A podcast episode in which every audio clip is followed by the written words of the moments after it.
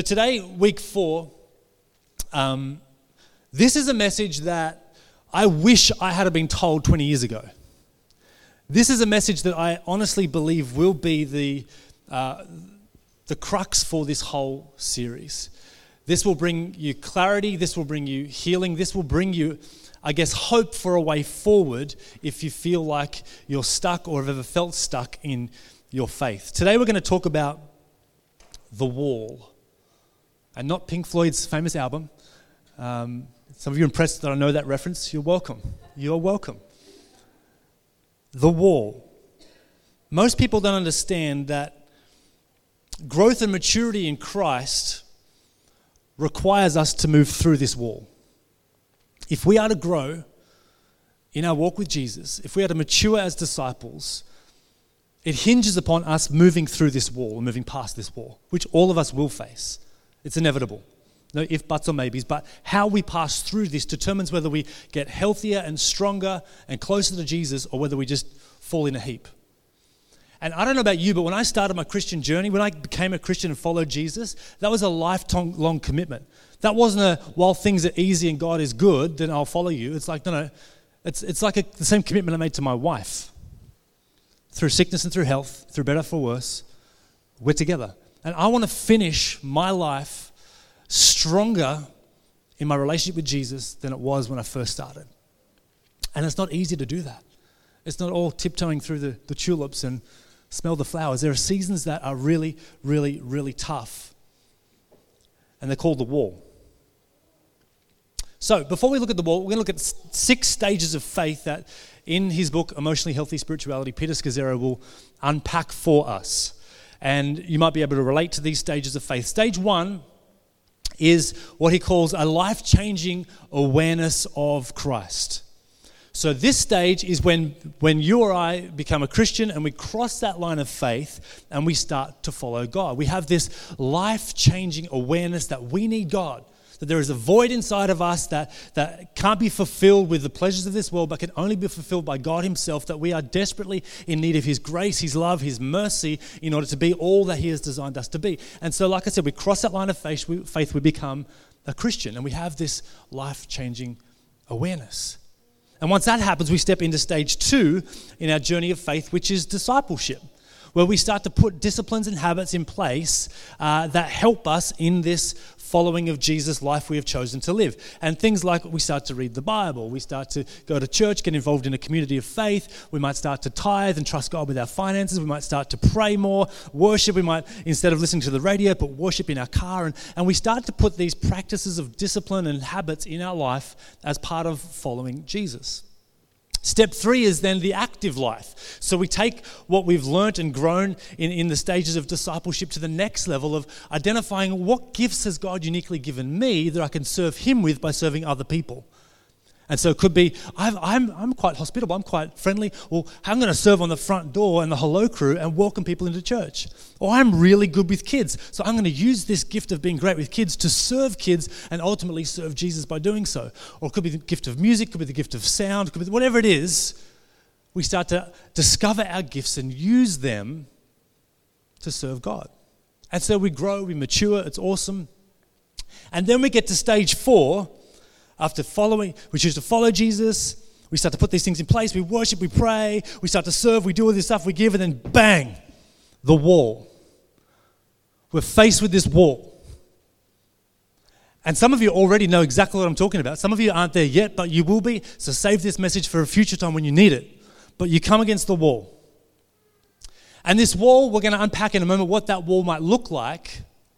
But this wall almost stops you spiritually in your tracks and it forces you to journey within yourself to go, God, get into the deep recesses of my identity and my soul, into the, the, the, the, very core of who I am, and bring to the surface all the things that need healing and freedom from, because this wall, this circumstance, this crisis that I'm facing is really either going to make me or break me.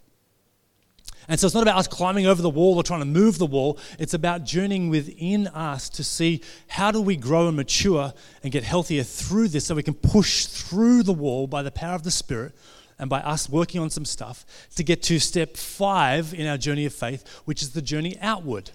So we hit the wall, we go inward.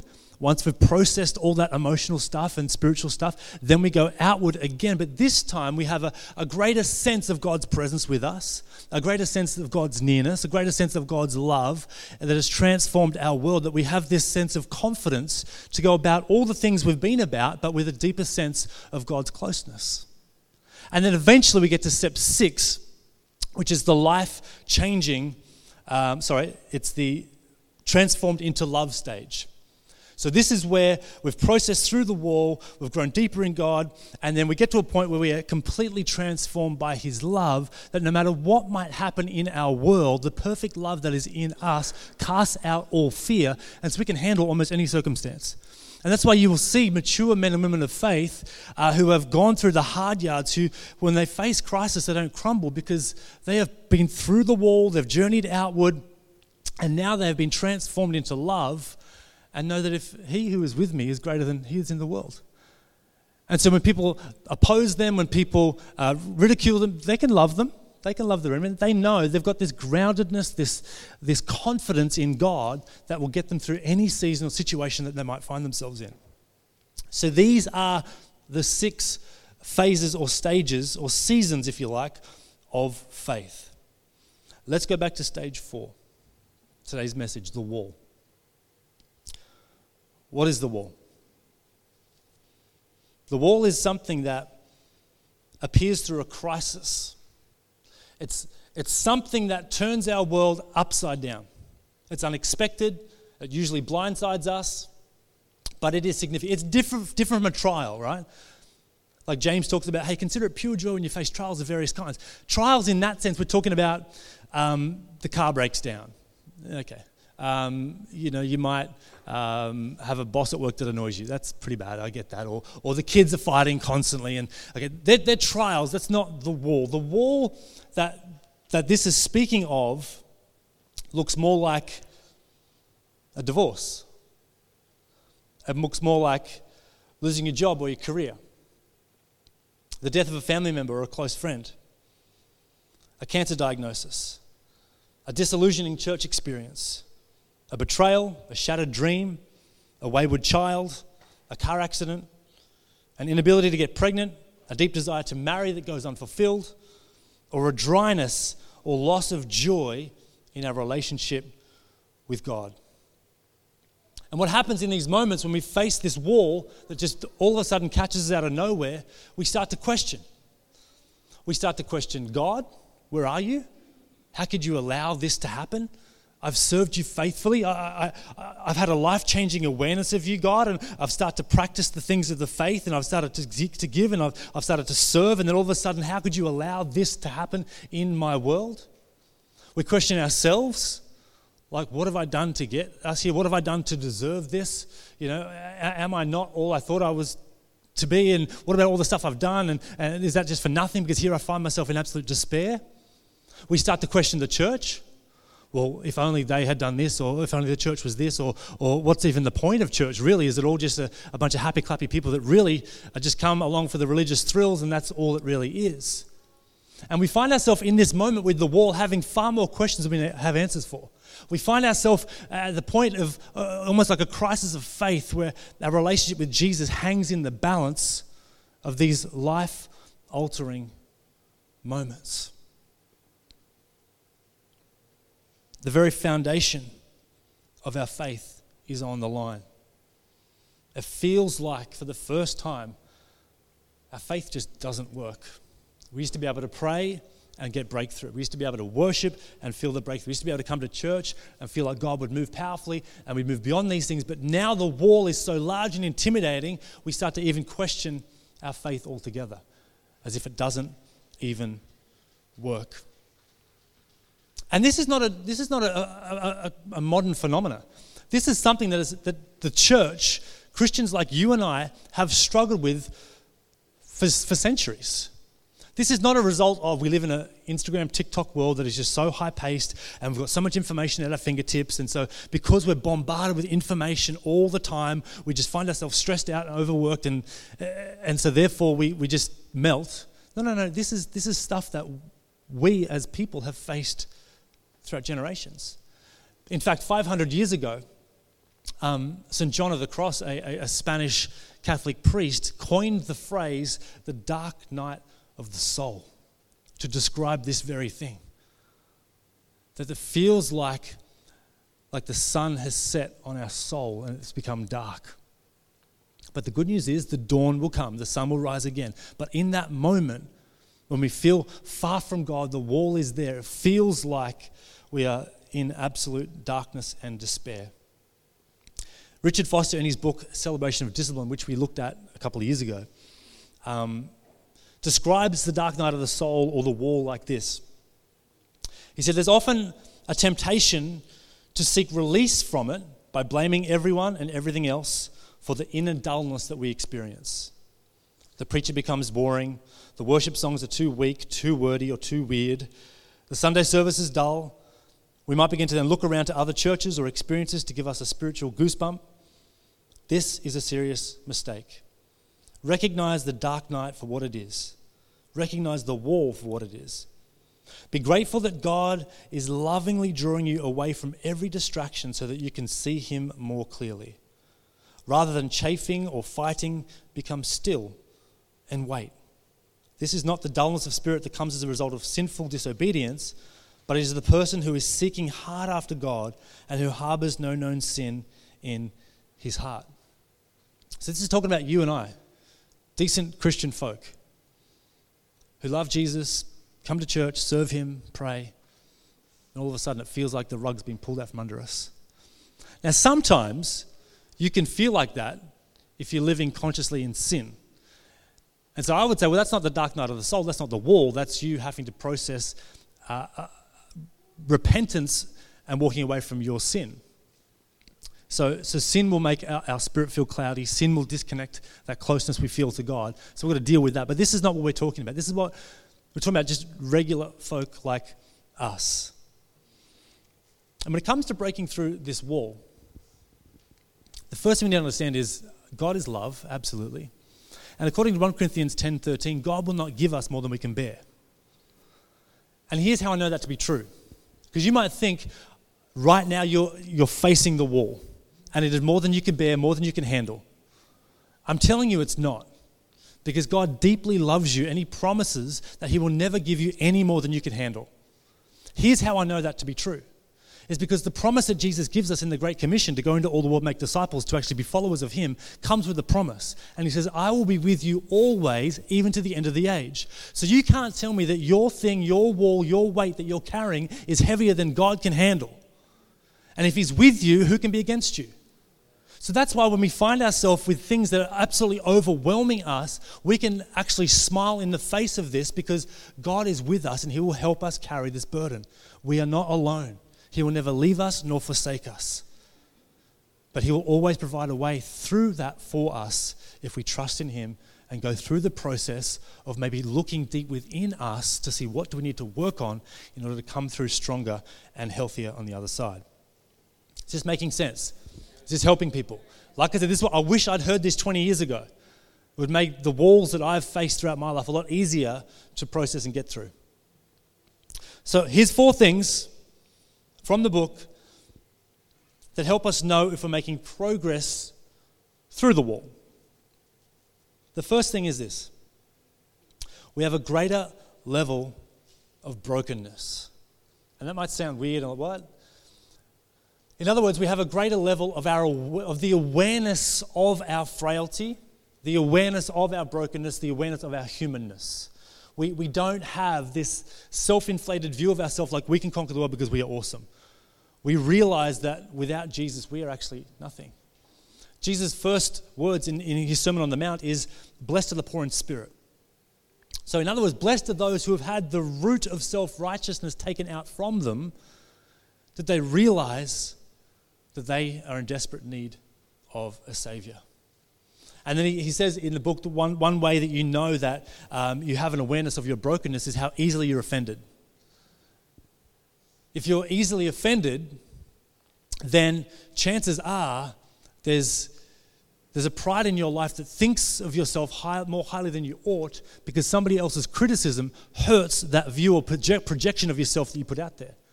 But when we realize that we are all sinners saved by grace, when someone says something about us, we can say back to them, you know what, I'm not offended. You don't even know the half of it. I am way worse than you think I am. Seriously.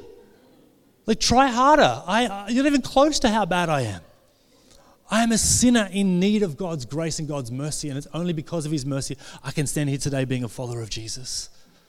But if we're offendable, if we're easily offended, it's because we have this self righteousness that thinks of ourselves a little bit better than what we maybe think we ought to think of ourselves. And so somebody else's judgment tries to attack that self image of ourselves that needs to be laid down at the foot of the cross, where we realize it's no longer I who live, but Christ that lives in me. So you can't offend me because me, I'm dead. That root of self righteousness that thinks I'm awesome, that's dead with Christ. No, he doesn't, doesn't live anymore, but Christ lives in me. So we have a greater sense of our brokenness. How do we know if we're making progress through the wall? Two, point two, we have a greater appreciation for holy unknowing. What does that mean? It means we can appreciate the mystery of God. We can rest in not having to have all of our ducks lined up perfectly. We can trust that God is faithful. In fact, we, can, we, we, we rest in the knowledge that He is worthy of our trust. That even though we don't see things like He sees things, even though we, we can't see the future play out, we got to trust that the plans He has for us are good and that He will turn all things together for good for those who love Him and are called according to His purposes. We can live more easily and more freely on the other side of the wall when we give God control and rest in the fact that we trust Him. Point three How do we know we're making progress? We have a deeper ability to wait for God. Going through the wall breaks something deep in us. That driving, grasping, fearful self will that must produce, that must make something happen, that must prove itself, that must get stuff done, just in case God doesn't. That breaks when we go through the wall. That striving, that, that inner turmoil, that busyness. I've got to prove myself. I've got to do this. I've got to be this. And we get to, to slow our spirits down. And in my observation, I think that's one of the problems we, I, I see in the church today is that it's not that people are, are walking away from Jesus and they are, it's that they're walking ahead of Jesus. They're just so busy. And the rhythms of our heart, the rhythms of our mind, the rhythms of our life, the rhythms of our priority are at a pace that are out of sync with the unforced rhythms of His grace. And we wonder why there's a disconnect and a jaggedness in our spirit it's because God's calling us to slow down and step in rhythm with Him, not in the rhythms of this world. We are transformed by renewing our mind away from the patterns of this world and what it prioritizes and what it values into the patterns of God's heart and God's kingdom. So for some of us, it's a case of shifting gears down from fifth into second and just slowing down to walk with Him. Slow is smooth, smooth is fast.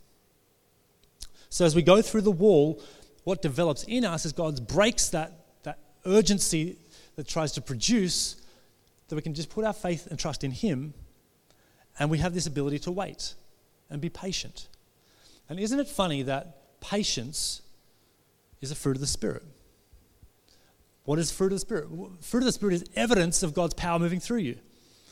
We were recently in, in Tasmania and we went to this beautiful winery and we just watched, looked at the, the, all the vines, just like acres and acres of beautiful vines full of fruit. I knew that those plants were alive and had life flowing through them because it was evidenced by the fruit that was on the branches. Evidence of God's work inside of us is when we start to have patience in our world. It shows us that God's Spirit is alive in us. We have joy, we have long suffering, we have kindness, gentleness, we have self control. These are the sorts of markers that identify God's power and presence moving through us. So as we go through the wall, we start to um, have a greater ability to wait for God and be patient. Psalm 27 14 says, Wait on the Lord, be strong, take heart, and wait for the Lord. Abraham waited at the wall. age 75, given a promise to be the father of all nations. It took 25 years. You do the math. 75 plus 25 equals old. No offense. Thursdays represent 9:30. It's gonna be awesome. Um, but 75 years of age, given a promise to be the father of many nations. And he had to wait for that to happen. And it did happen. And after 25 years, they conceived a son, Isaac, who God's people of Israel, the lineage flows through that. But if you look at the story, this is what I love about the Bible. It shows all the imperfect stuff too. It shows the humanity of people. It doesn't show the perfectness of everything that's, that's easy. It just shows, hey, we are all broken. And when we take things in our own hand and out of God's hand, things get messed up. So 11 years into that prophecy, at age 76, sorry, 86, he got impatient. And so he slept with his maidservant Hagar, and she fell pregnant and gave birth to Ishmael. Now, if you follow the lineage of Ishmael, it doesn't end well. It's not a good lineage because he was impatient and didn't wait for the promise to pass. But when he did, Isaac was born, and God's power and promise could flow through that. I think of also uh, um, Moses as well, 40 years, waited at the wall for the Israelites to go round and around the mountain. Here we go again to get to the promised land. So there is a waiting period, a refining process that happens that gets us through the wall, but only makes us stronger on the other side. My fourth and final point I know moving through the wall? We have a greater detachment. We have a greater detachment. The wall, more than anything else, cuts off our attachments to who we think we ought to be, who we falsely think we are, and what we falsely think we need in order to be content and happy. In other words, it reorders the priorities of our heart. It helps us to confront the false realities we've been living with. It helps us to, to, like Steve was saying two weeks ago, rather than look at the projection that we're putting out for everyone else to look at, we actually flip that and we look at the reflection of who we actually are. When we hit this wall of crisis, we hit this wall of, of, of calamity or whatever it is, and tragedy, rather than project, I'm awesome, God is awesome, it's great, it's so good, and we have this false sense of, we hold it to ourselves and go, God, I'm broken, I'm in desperate need of you. I'm not going to continually project myself to be something I'm not. I'm not going to put things in my life that I think are going to give me value, but ultimately don't. I, I, need to put my trust and faith and hope in you and you alone. And He starts to take those things off your life and give you freedom to move into the next stage of life He has for you, which is the journey outward. So we become detached from things. We realize that Paul was right, that godliness with contentment is actually great gain. And so we get content with the fact that we have God, we have His Spirit, we have His presence, we have His power. In this, layers of our counterfeit self are shed, and something truer that is Christ in us and Christ through us starts to slowly form and bubble to the surface. So, as we close this morning, I'm going to just wrap this up right now. Let's not forget that as we journey through the wall, we pass through this crisis of faith, this, this dark night of the soul, and we emerge with a new grounded center of ourselves and of God. We rediscover God's profound, deep, accepting love for us. A deep inner stillness begins to characterize our work for God and how we view ourselves. This journey with Jesus calls us to a life of undivided devotion to Him, which requires us to simplify our life, removing distractions, peeling off those layers of false self. Part of that will mean learning to grieve our losses through the wall and embrace the gift. Let me say that again embrace the gift that is our limitations. And this is where we'll springboard into next week. Embracing the gift of limitations, that you and I have limits. And that's okay. Rather than try and push those out and be full of hyper faith and, and, and nonsense. Let's embrace those limitations and see God do mighty work in them. But again, I'm ahead of myself. That's for next week. But